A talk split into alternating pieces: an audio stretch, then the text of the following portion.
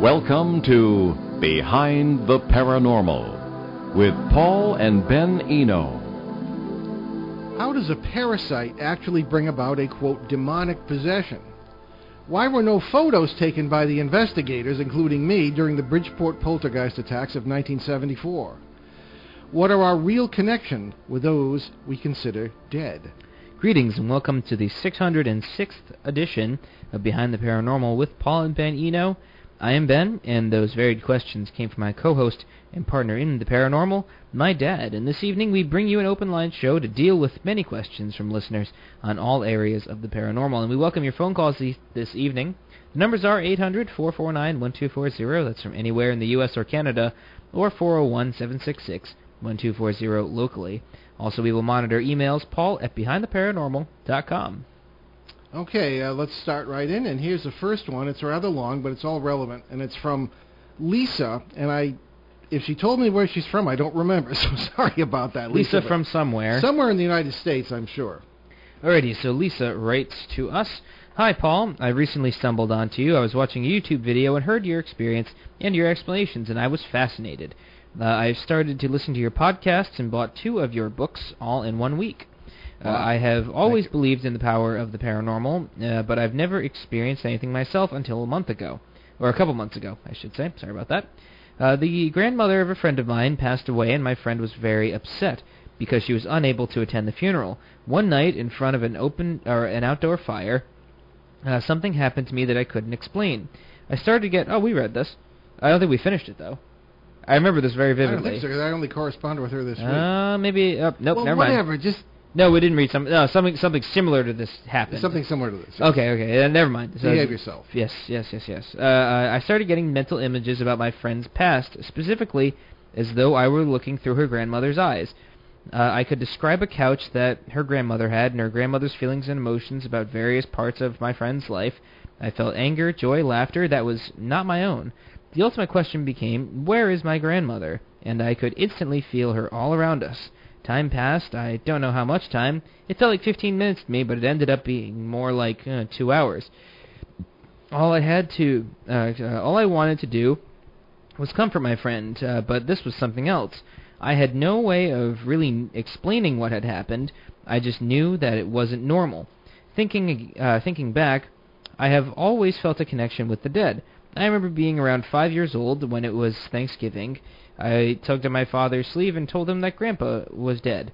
Uh, the phone rang at the exact time, and the news was that was uh, or the news was in fact uh, that my grandfather had died. Uh, when my own grandfather died, uh, I could feel him all around me. I still do to this day. I want to know what what this is. I want to know if this is uh, some trick that my mind is playing on me. Uh, in my need to uh, find comfort in death, or am I really experiencing something paranormal? I desperately want to believe I am, uh, but I do realize the desperation could also make my mind inflate uh, the, what I could experience and make something more of it. I'd like uh, both the paranormal and the multiverse explanation for this, or I, I, I like the both. Uh, I like the theories, I should say. And I know you, you are the person to guide me through this. I also started a blog today to begin writing about this, um, about these feelings and my journey to discover what faith really is. Uh, Paul, I admire your work, and I hope to hear from you soon, Lisa. Okay, well, thank you, Lisa. Um, uh, first of all, let me compliment you, and, and Ben will add to this too, compliment you on the sensible way in which you seem to be approaching this, and the um, uh, very articulate uh, way you have worded your, your note and your questions. All right, I think that um, you are experiencing something that is paranormal, if there's if this is all there is to it, certainly. And uh, I would say that um, I would have a few questions that uh, might be relevant to the answer that you are looking for. One is, I, I know that you were sitting in front of a fire when this experience occurred, and I'm wondering if you were alone in front of this fire, uh, because when you were having what I suppose might be called by some a missing time experience, when this actually turned out to be two hours, you thought it was uh, much shorter. Uh, where, where, where were the other people at the time? Were they trying to wake you up, or were there other people? Uh, I'd also well, like to... It doesn't sound like she said she went into a trance. It sounded more like um, that uh, that she was, what's the word? Uh, well, sometimes tuning into something. I don't. I don't know if that's a better way. Well, of remember our it. term, the flashing nexus. Yeah. Yes.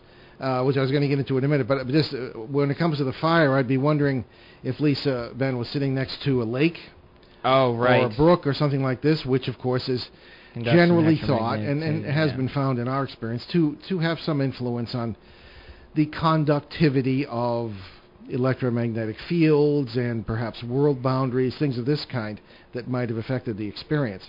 Uh, another question I might have is, and these are all things you can write to me later on.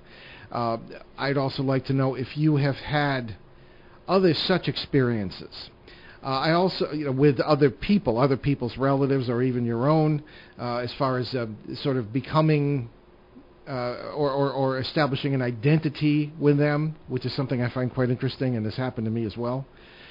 I also find it interesting that the grandmother uh, to whom you, with whom you established this apparent identity for this period of time, and uh, perhaps a bit before and after that, and, and feeling the presence, uh, was uh, was someone else's grandmother, wasn't your own. Uh, it is a, a little, th- th- your question, what happened to my grandmother, I, I, I didn't get whether you were talking about your own grandmother or this other person. It sounded like it was a quote. A qu- yeah, it was a quote, yes. So, uh, be that as it may, these are all questions I'd like to hear more about. However, I mentioned the flashing nexus, which is a term I kind of invented, and I mentioned it on the air a few years ago. Ben had never heard it, because we'd never talked about it, because it's, it seems to be... Uh, never came up, I guess. Never came up. And we it, it did come up in the context of a man who was having an operation, and one would expect near-death experiences or some kind of out-of-the-body experiences. That's often what you hear in that context of a medical procedure or something of that kind, accident or, or trauma or whatever. But this particular fellow said that he was experiencing something else. All of a sudden, he was the doctor, and he was the patient talking. And that then he was someone else. He was the nurse. He was someone waiting in the hallway. And I said, oh my gosh, I haven't seen this in a long time. This is the flashing nexus. And when I say nexus, this is where we get into multiverse thinking. Uh, the nexus is perhaps your core consciousness, the place or time or reality or state in which you are, in, in which all, all of the various forms or facets of yourself throughout the multiverse converge into one single consciousness. It's kind of hard to grasp because people don't even grasp the multiverse idea. Well, it's basically each of us seems to be one being in many forms spread across these, and th- this is good physics according to some physicists, across many, many variations of worlds in this multiverse, because we don't live in a universe, we apparently live in a multiverse. There are many parallel realities, different forms of the world. In some we would not recognize the reality. In others, the earth was never formed, never existed. In others, you died thirty thousand years ago. Every the, the thing with quantum physics in, in this interpretation is that every possibility actually exists somewhere or somewhen. At some point in this multiverse, which is all past and future, is simultaneous. There really is no past and future. These are all things we've talked about a million times on the show. So the flashing nexus seems to be a place where you are just in a condition where you can be aware of many, of being other people. Because at some point in the multiverse, this patient was or is the doctor or is the nurse, and his consciousness kept jumping around, perhaps from the trauma of the procedure. I don't know.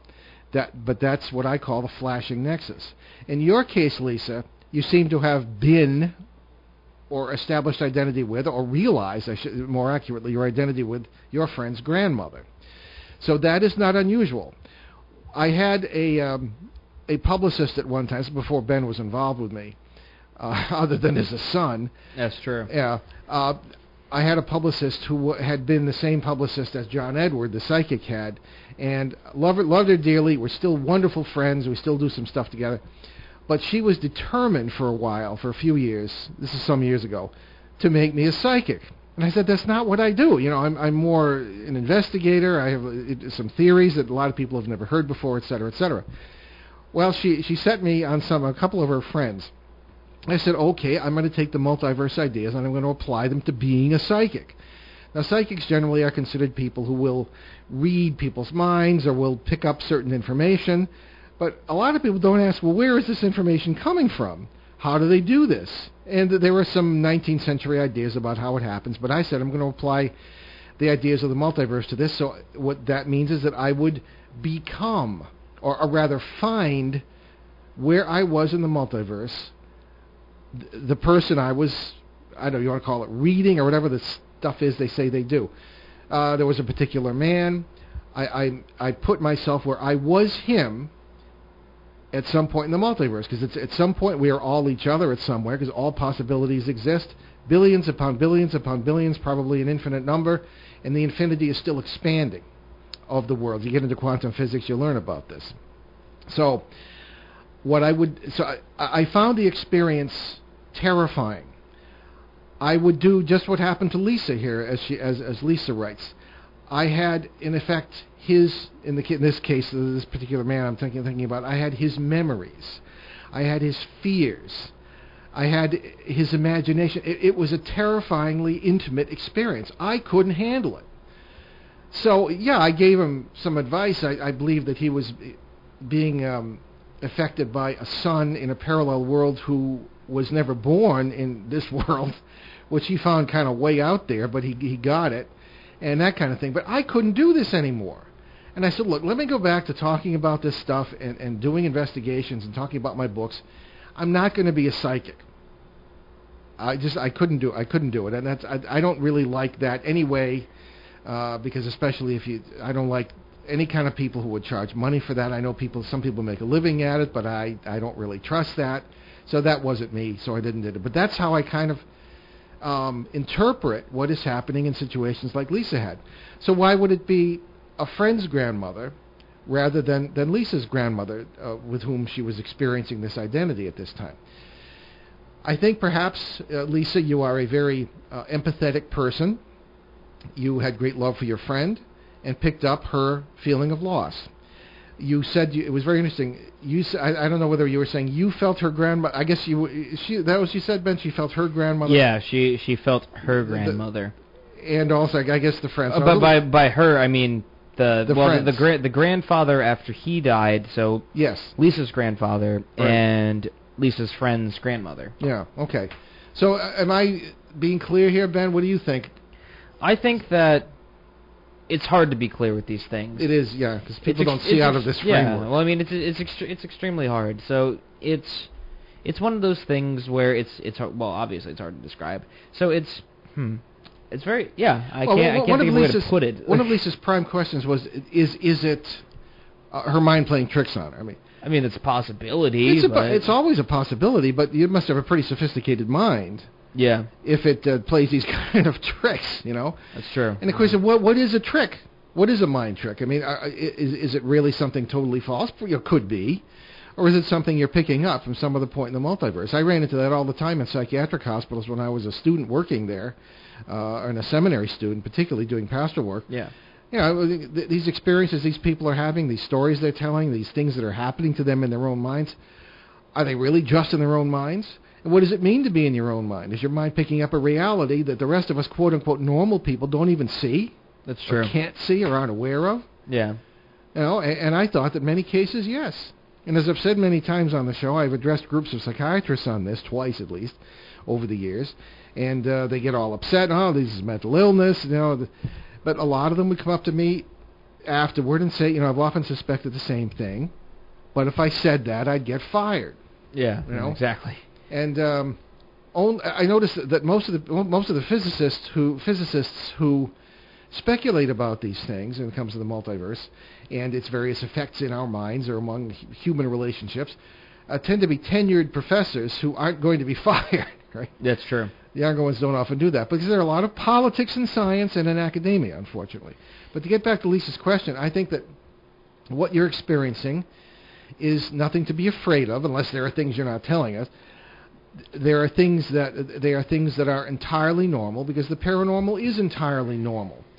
And you wanted a paranormal explanation and a multiverse explanation. I think they're the same explanation because, as in fact, we just had a T-shirt made to sell at our fall events, and it has our, our quote on it that says, "Explaining the paranormal is not the problem, it's handling the explanations." Yeah, yes, yes indeed. Because this stuff is really, really difficult. So um, you can see the T-shirt if you want at our uh, bookstore on our website, behind the paranormal dot com. You can even buy it if you want. However, I think that, that that is an apt way to describe it. I don't think the paranormal is abnormal at all. I think what you're experiencing, Lisa, uh, if it's what it appears to be, uh, in that sense that you've described everything, is an entirely normal experience, and you're a very empathetic person. Empaths and shamans, in my experience, will often tell you that this is what they're doing. I remember a long conversation, I've often described it, Uh, with an Aboriginal, Australian Aboriginal shaman in um, nineteen seventy-nine when I was there in the line of duty. And it was quite fascinating. And he said, "You're on the right track with this multiverse stuff." You know, because I was, that's when I was starting to think about it at that time. And so, anyway, uh, I think that um, it's a very interesting experience. I would like to know, as long with the other questions I asked earlier in my monologue. Has this kept going? Has this kept going? Uh, have you had similar flashing nexus experiences, as it were, with other people? Do you ever feel that you are you have an identity with someone you don't know, or who is not a relative of yours or your friend? Uh, how how did did your friend, uh, the the granddaughter of the woman who who passed, is is this someone who has had similar experiences herself, or has relied upon you for experiences of this kind, or guidance or whatever? Indeed. Um, the only word of warning, well, there were lots of words of warning here, is that you have to be very careful with this kind of stuff. Uh, you know, when you feel people all around you, that, that's usually very, very healthy. Uh, in our experience, it's not that they're still with us, but that we are with them in many worlds where they never died, speaking of loved ones. However, in the experience you had, Lisa, uh, it seems that you are experiencing different worlds at the same time, different identities, and this this can be entirely normal if you keep your feet on the ground. Yeah, which you, seems like she does, but it's, yeah, it it's very seems, uh, it's very easy to... to To, and uh, that's when off. you that, that exactly, and that's when you get diagnosed as a schizophrenic or something, and you don't want that to happen because our society does no longer understands this kind of stuff. So that's about what I would say. Uh, feel free to write to us again, Lisa, with some uh, answers updates to the questions uh, I asked, updates or anything you'd like to fill us in on. But but very very good. Thank you for the articulate question. Okay, let's. Uh, so what's the next one? Go over to Facebook here. Oh, wunderbar. And we have a lot coming in on Facebook. We have a, I have a personal page. Ben has a personal page, and we have a show page as well. So indeed. So uh, the, is that Kelly? Kelly yep. From Boulder, Boulder Colorado. Colorado. Okay. So Paul and Ben, I have listened Colorado, to was Colorado. Sorry. Don't make fun of our listeners. We have a lot of listeners. Of the, I'm not making fun of the li- listeners. I just I it, call it Colorado. It's it's weird. That's how I they pronounce it. It's hard to say it without an it's accent. It's hard for us Yankees to say. All right. Well, that and I sound like I'm from Connecticut, but we're not going to get into that. Okay. Paul and I, ha- or Paul and Ben, uh, I have listened to your show for some ye- for some shows on. Uh, I've listened to you for some shows on possession and exorcism, and they are fascinating. The biggest question I have is about the parasites you think are doing this. Uh, if these are not spirits but physical creatures, how do they possess somebody and speak through their mouths if they are not spirits? How can they fit? How can they fit into the uh, possessed person's body? You know, that's actually a rather good question. It is a good question, I think, um, and and I have considered that, of course. And in a way, it kind of follows from Lisa's question that we with which we, we began the show. Um, you.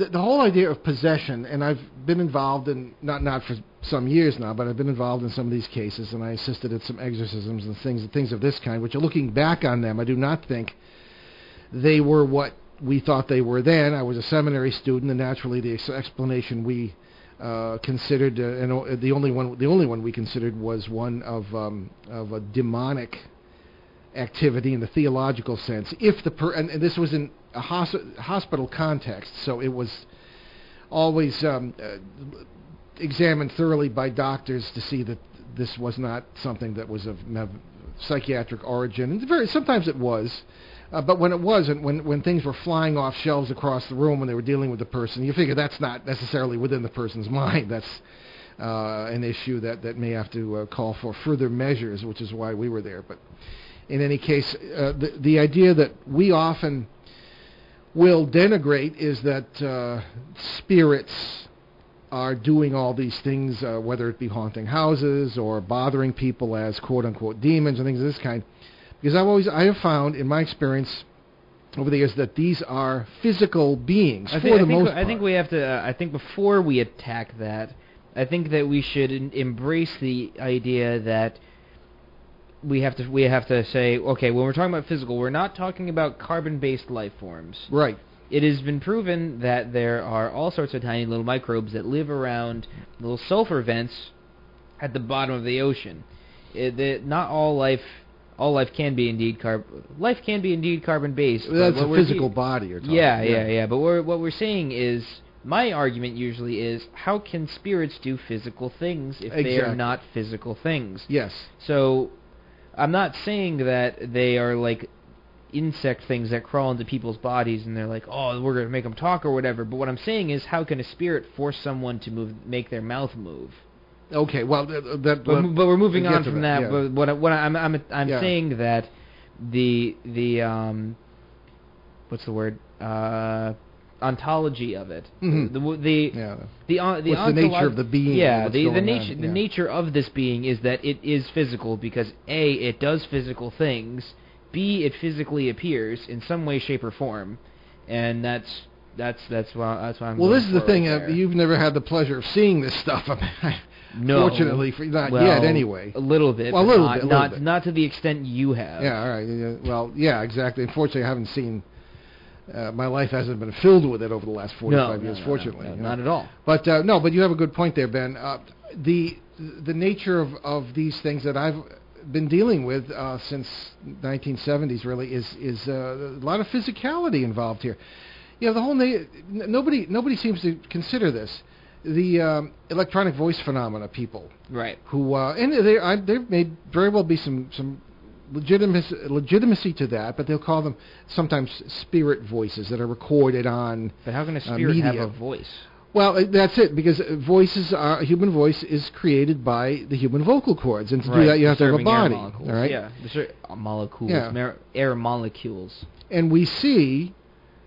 Ghostly phenomena involving physical objects. They're carrying things, uh, driving cars, just, and uh, as my very first case in nineteen seventy-one over in Connecticut, uh, an ox cart and, and uh, farm implements and things of this kind that seemed to be perfectly physical, uh, going about uh, a normal day in, in something we in, in an environment that we uh, were we thought we considered it haunted, and we couldn't see.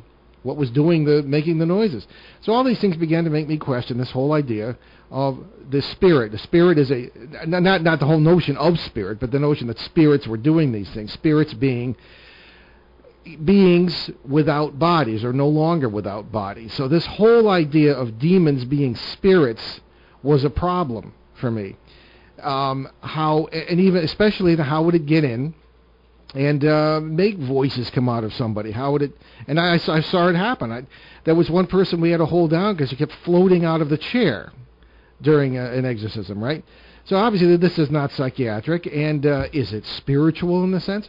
What I think the explanation would be, um, I, I think probably I began to stumble upon in that Bridgeport case I mentioned earlier, nineteen seventy-four, when I stood there with a bunch of police and firefighters and watched the refrigerator float up and down in the kitchen, right? And a number of other things happened. I think that this may not be done by a spirit lifting the refrigerator or necessarily taking over the body of someone, although that's what it might seem to be in some cases. I think what's happening is very similar to what might have happened to Lisa uh, when she wrote uh, earlier that uh, she was feeling an identity, as it were, with her friend's grandmother. Just as at some point in the multiverse, in its simultaneity of time and space, Lisa is, not was or will be, but is the grandmother with whom she felt the identity. I think that the the people who were, quote-unquote, possessed had found, or the parasite had found, the place and time in this simultaneity of the multiverse where they were, I should say are, the person who was being possessed. Let me say that in another way. It, our identity is universal. We are many forms of ourselves in different parts of the uh, multiverse and different parallel universes, and, and that, that's accepted by many physicists. Not all, but many. But also, we are, we are, are non-human beings, and all, all life forms, and really all things. It's really a great, elegant identity. And so the parasites seem to be aware of this, because what are they? I don't think they're spirits. They seem to be physical creatures, and I've had physical encounters with them, who simply, like any other part of nature, need to eat. And what do they eat? They eat our, what apparently is our negative energy. We are a cattle species for them, as far as that's concerned. We're a food source. And they'll push whatever buttons they have to in order to get that food. I've seen them come into it, people's lives and into families, push buttons, you know, get people wound up, and feed upon the result. That's how they live. In the possession cases, this is an extreme form of this. There is an identity discovered between the uh, the being, the parasite, and the person who was being quote-unquote possessed, and uh, that is acted out in the form that we see, that I witnessed during these exorcisms. And I, there, are, there are two important points that people don't necessarily realize that I'll make after our break, but we have to take our bottom of the hour break now. You're listening to Behind the Paranormal with Paul and Ben Eno on W O O N twelve forty, New England's beautiful Blackstone Valley. Be right back. Hi, everyone. This is your Maitre D in the Tiki Bar, Joe Callahan, inviting you into the Tiki Bar every Tuesday night from six until seven p.m. It's nothing but the best in Jimmy Buffett music for the full hour, six to seven Tuesday nights, right here on O N Radio. The Tiki Bar is brought to you by Papa John's Pizza, ten forty-nine Cass Avenue on the corner of Menden Road here in Woonsocket. Remember, better ingredients, better pizza, Papa John's. It's the Tiki Bar right here on O N twelve forty, W O O N Woonsocket Radio, every Tuesday night from... Okay, we'll talk about our charities later. We'll get back to our open line conversations here, but we're answering a question from Kelly in Boulder, Colorado, about what the nature of possession is in cases of demonic possession. Well, the two points I was mentioning before we took our break were that in cases I've always, I've always found that the person who is, quote, being possessed has to tacitly agree to this occurring. They've discovered a, a, an identity with the, this parasite, a, uh, a bond, an identity of some, at some point in the multiverse with, it, with this being. They have to tacitly agree to this, because people, the thing just cannot come in and take over. And secondly, when this identity has occurred, people think that the, the entity just treats the person like a marionette, that they, they make them do all sorts of things and say all sorts of things. I've noticed very clearly a cooperation between these beings, or the person being possessed and the possessor, as, if it, as it were, because they have discovered this identity. And the person who is being possessed is not, doesn't always consider themselves a victim here very often. So I think that, that those are two important points. This is an, an act of cooperation, uh, really th- more than possession in that sense. So um, let me put these on correct. Do we have a, a caller here, I guess, Ben? Indeed we do. Okay, so let's pause that discussion at that point and take our caller. Hello, welcome to Behind the Paranormal. It's Scott from Uxbridge. How you doing? Hey, how are you? It's Scott from Uxbridge. Yeah, good to hear from you, Scott. Uh, what's cooking? Well, you know, I, I wanted to talk about, you know, like the, these these claims of people who are psychics. Yeah. And I, you know, out of like six or seven billion people who exist on the planet, I'm sure there are, you know, a handful who are walking around who can definitely do it. But what bothers me are the people who claim they are psychics. And then when you ask them, well, why don't you hit the lottery? Those, they always say, they always, the, the classic answer is, oh, that's that's immoral for me to pr- financially profit oh, yes. oh, from sure. my ability. Yes. And so they, they hand will, you your bill. Right, yeah, but yeah, exactly. But you'll, they'll charge you for a reading of your palm or whatever. Mm-hmm. And I just, I find that very contradictory. Well, I agree, and Scott. And, you know, you know, if I could just interject here, one of the things I find very often, and Ben, I know Ben agrees with me on this, is that, oh, yeah, that their li- personal lives are awful. Oh, terrible. Very, not, not not always. There are always exceptions to this, but I've noticed that so many of these psychics have, have you know, catastrophic personal lives, you know, marriages. And, I mean, what the hey is that about? You know, so, I mean, I get the point. Well, exactly. I mean, if I were an actual psychic, you know, I go down to Twin Rivers and hit, you know, you know I'll, I'll go with you. Tw- yeah. yeah, go. I I hit twenty, uh, you know, roulette twenty-five times in a row. You did? I'm going with you, definitely. For those who don't live in the area, Twin Rivers is a, is a casino in Rhode Island. It's the only one that I know of. Maybe there's well, one in Newport. It, I don't know. I'm just saying that if I actually were a psychic, yeah, would I use it to make money? Of course. I, of course I would. Who wouldn't? I mean, hey, go go go put, you know, five hundred thousand dollars on, you know, the, the the number eight horse at a casino, at, at you know, some racetrack. And that's all I'm trying to say is that it's. I find it fascinating that they claim, oh no no no, I can't, I, I wouldn't do that. That's wrong. Yeah. But yet in, the reality is they can't do it. It's a bunch of bunk. Well, Scott, let me suggest another layer uh, to that. Um, as you may have heard us say, I, I don't like the word psychic because you know, there's too much baggage, you know, in our language. You know, but, but the principle behind it, I think, is legitimate.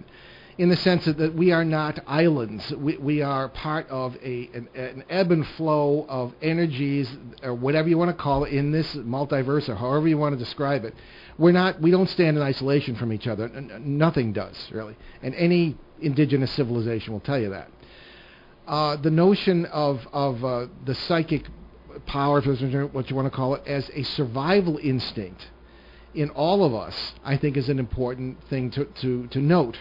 And that is that, uh, you know, if you never had a feeling of being watched or a feeling of being threatened, then our species never would have survived. We would have been lunch for every predator on the planet, you know. Whereas if you have a, you know, a basic psychic sense, I think it's it's a survival instinct. There's that. And I think that in that sense and from that point of view, everyone has some ability to see outside their own shell, so to speak, you know, to be able to pick things up um, and that, I, that, that I, sort of thing. No, no, no, I completely agree with you.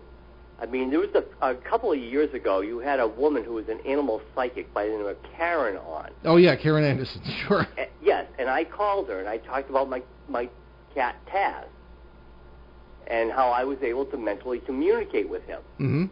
Now, I could do it with him, but it doesn't mean I can do it with every animal. Sure. So you're absolutely correct. There are certain times you just you just kind of have a frequency with whether it's an animal or an insect or a human being, yeah, you definitely tune in with people. Yeah.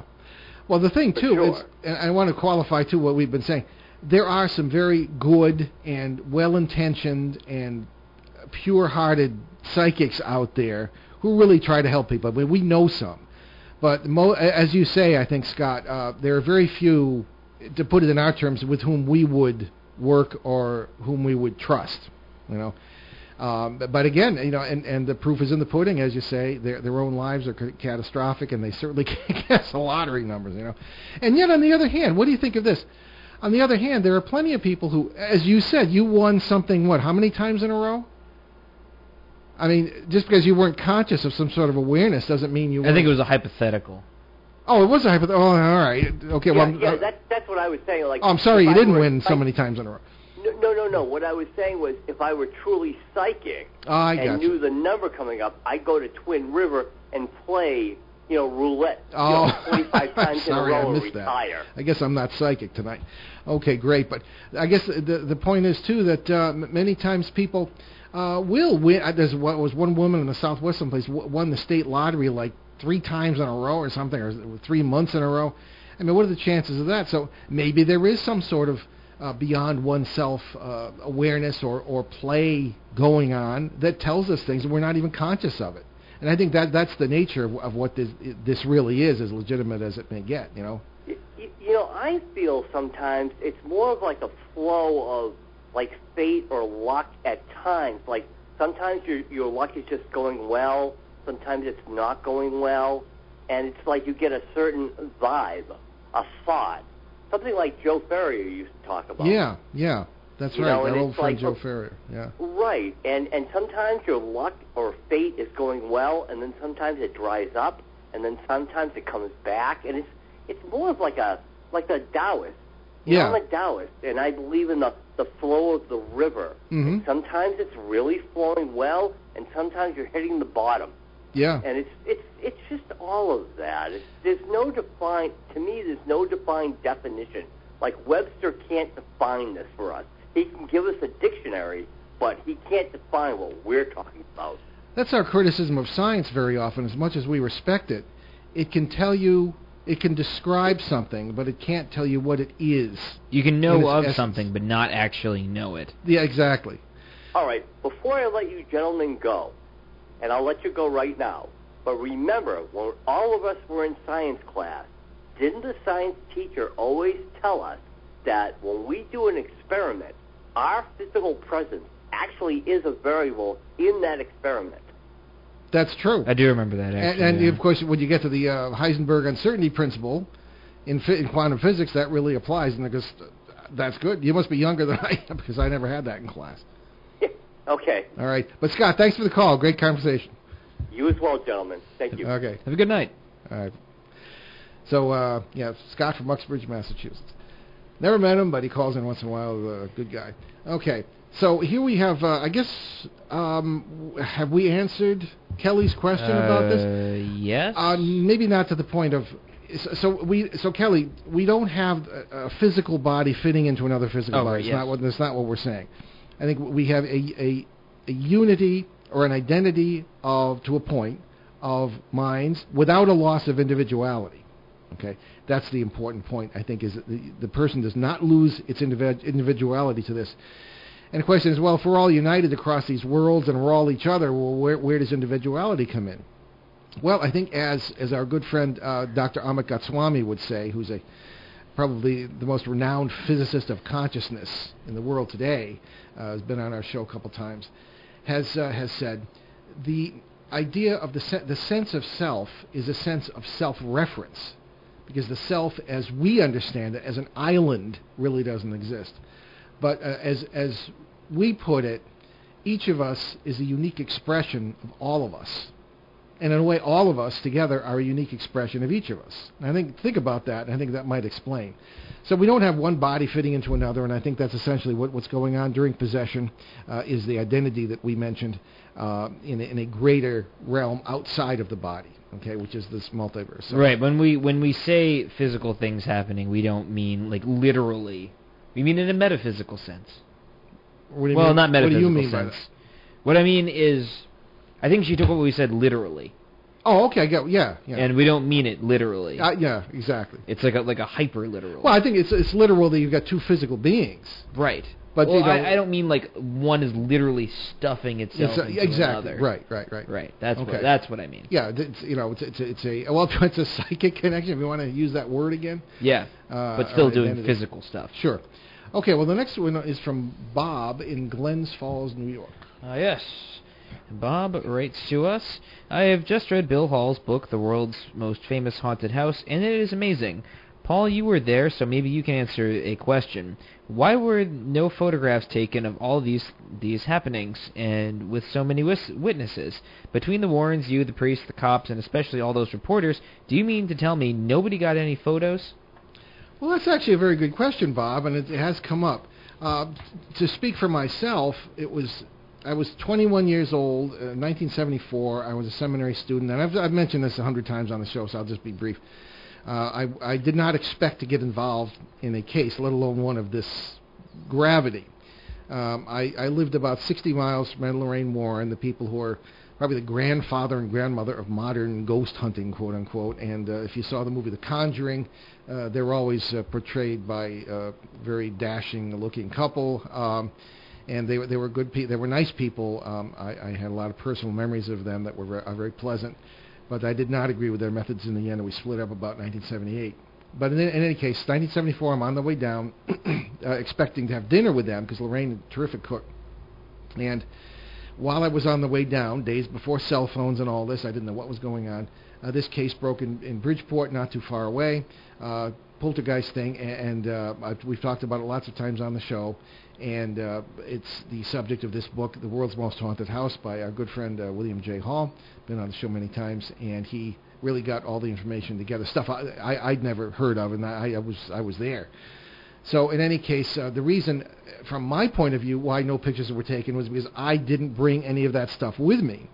Years later, when I, I was a seminary student at the time, but years later when I became a member of the press, I realized you have to bring a camera everywhere you go. Or now, of course, it's very convenient to have your, your, your phones. Everybody's, most people's phones have cameras on them. So didn't have any of that in nineteen seventy-four.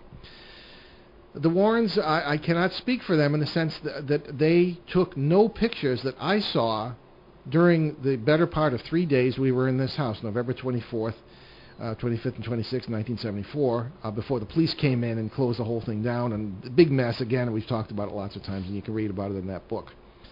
So that's why I wasn't prepared. Um, I just stand around, stood around, and I didn't stand around, but I just I, I assisted uh, the Warrens in this, and my particular job was to make sure the little girl who seemed to be the center of this wasn't actually physically moving any of the stuff and, and creating the poltergeist activity that we all witnessed. Uh, so um, I, that's why I didn't have a camera. The, the Warrens, I don't know why they didn't take any pictures. Uh, there were they, they spent Ed spent most of his time dealing with the press. Uh, they were coming in. There were radio reporters, newspaper reporters, and then finally network reporters from A B C, C B S, and N B C, which were the only ones at the time. And they came in from New York, which wasn't that far away. Uh, they had microphones. There was a lot of recording. They interviewed people. Uh, they tried to get the cat to talk, something I'll, I'll never forget as, soon as, as long as I live. Come on, um, say something. Yeah, Sam, yeah, say something. You know, it's incredible. Uh, and but uh, there were very there were pictures taken, a few, but um, nobody got any phenomena. Or, or were there? No, I'm, th- I'm thinking of the, the, the team that came in later. I think the only picture that you had in a slideshow, and I remember this from when I was a kid, was a picture of the crowd on the street. The crowd on the street, the cop in front of the house, and, and yeah, that was... That's taken pretty much it. That's Those like were the, newspaper shots, yeah. Yeah, and that's pretty much the only thing I saw. So. Yeah, and uh, they just... And uh, Bill Hall, in uh, writing his book, came up with a few a few things, but um, there were there were pictures of the family before and after, and uh, but no, no, nobody got any, any pictures. It was really amazing. And, and that Monday night, the... Uh, The worst incident for me, other than getting hit and injured by the television set on, on the previous day, That's true, was uh, the attack by these entities, which I, w- in which I, I had a physical encounter with one of these parasites, demons. We thought they were demons at the time because that was our theology. And uh, coming up and, and pushing against me, I pushed back. I felt a skeletal structure got around me, threw the little girl across the room. There was a reporter from the Bridgeport Post in there the whole time, John Sopko, and he didn't take any pictures. Now, now I must. Now, by nineteen seventy-nine, I was a reporter myself, and many, very often, reporters for larger papers did not carry cameras. They had photographers who would accompany them, and there was no photographer with him at the time. Today, you have to. Even the, the T V people have to do their own camera work and stuff because no, none of the stations have any money. But um, by the time, uh, but I became a reporter, and I was working for a small daily paper in Rhode Island, and they told me, you have to have a camera. We had a photographer who would come around, but he couldn't accompany every reporter everywhere, so I, we had to have our own cameras. But, uh, for, you know, four or five years before that, seventy-four, uh, you pretty much the reporters didn't carry cameras, so that was, was another reason. So it's a good question, uh, Bob, but that's uh, pretty much... pretty much the reason. Uh, police today, er, see, everything is photographed today. Uh, fire department, there there, there are uh, uh, cameras on the police cruisers. The police officers have them. Everybody's got the cell phones. But in those days, that was not the case. So that's, uh, I think, the best explanation I've ever come up with. And, and it's really a shame because so many things happened during that case. Uh, that you, um, there were plenty of witnesses, including myself, but apparently no pictures that I'm aware of. Okay, we're coming down, burned up this show. This is from Lonnie, I guess, and no, right in our local listening area, North Smithfield, Rhode Island. Alrighty, so Lonnie writes to us. You guys have uh, some controversial have had uh, you guys have some controversial cases lately, like the government chasing you around Area fifty-one, and the military in Connecticut.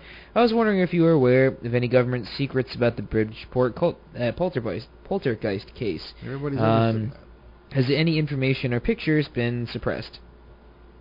Okay, it's funny because it comes comes right after uh, the other question there.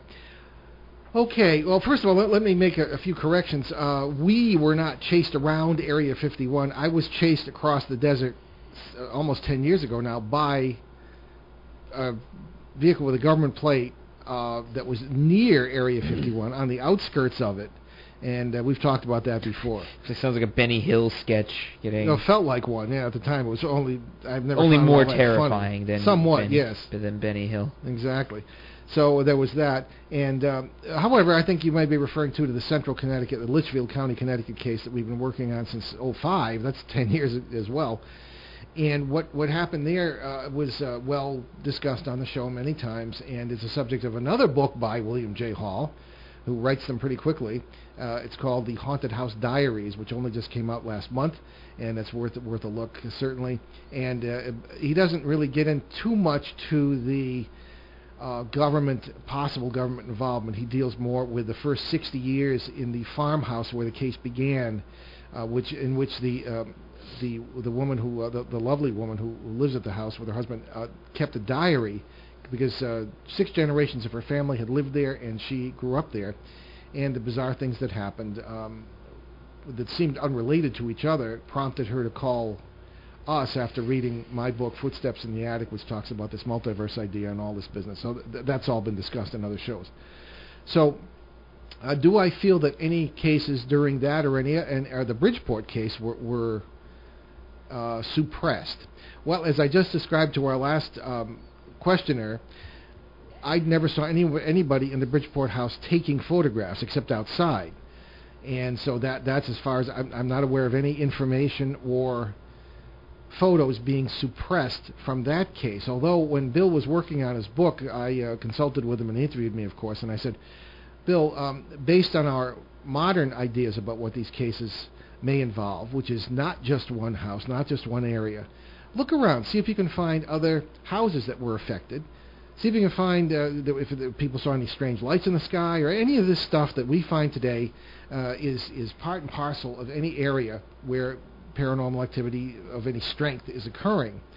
And sure enough, he found other people who didn't dare in nearby houses. They didn't dare say anything because they didn't want the press all over their house or the police or the crowds.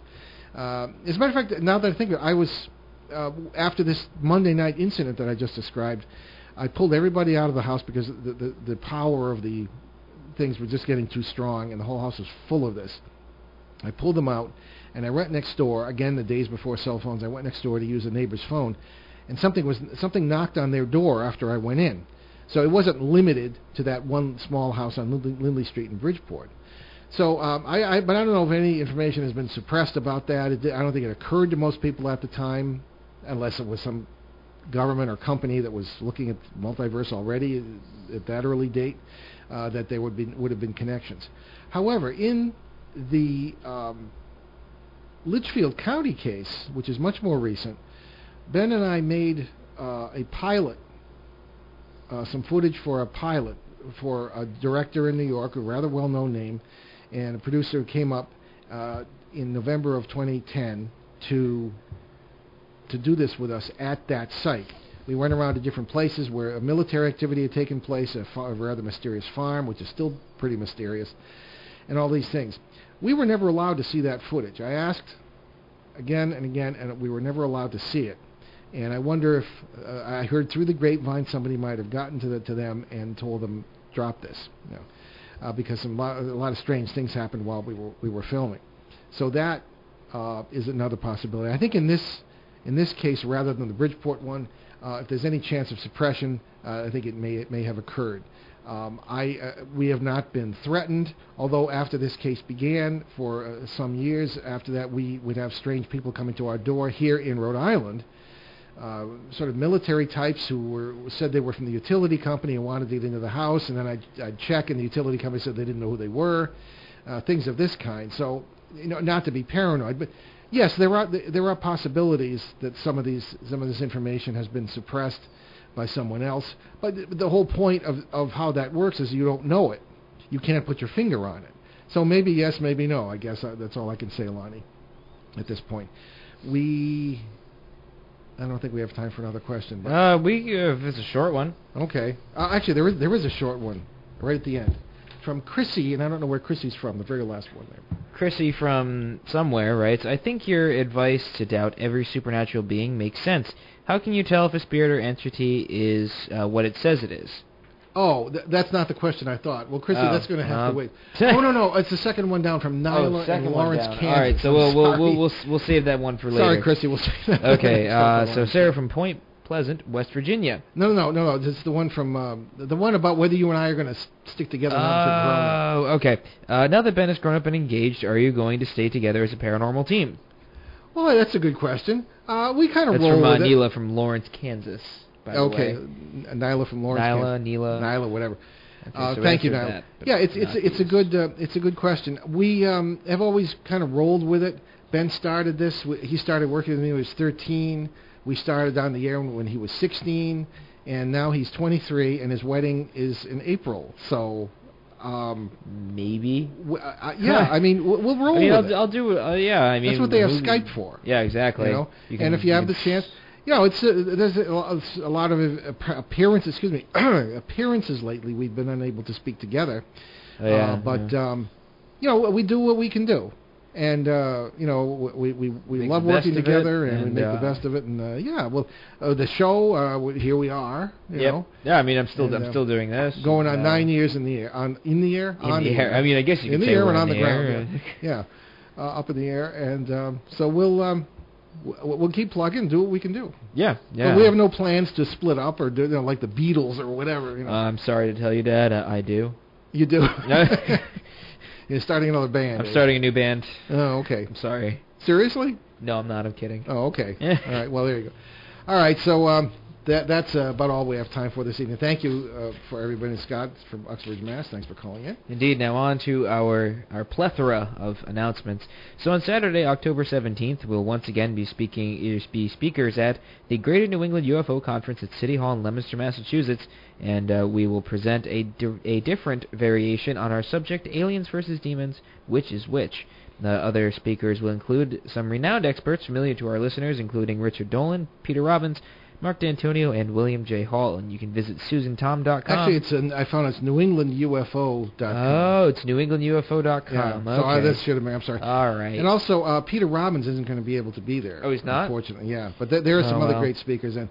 and uh, we do plan to do this one together at this point. Yes. Looks yes, like yes, we'll yes. be uh, able to get up there. Yes. Uh, th- hopefully the fates will smile upon us. And it's and a great uh, conference, a lot of fun, and uh, it's great. So Indeed. And you can visit our show website, Behind The Paranormal dot com, where you can find nearly six hundred fifty free podcasts of past shows from both our O N twelve forty years and continuing time and our four-and-a-half-year run on uh, C B S Radio, along with special shows and podcasts.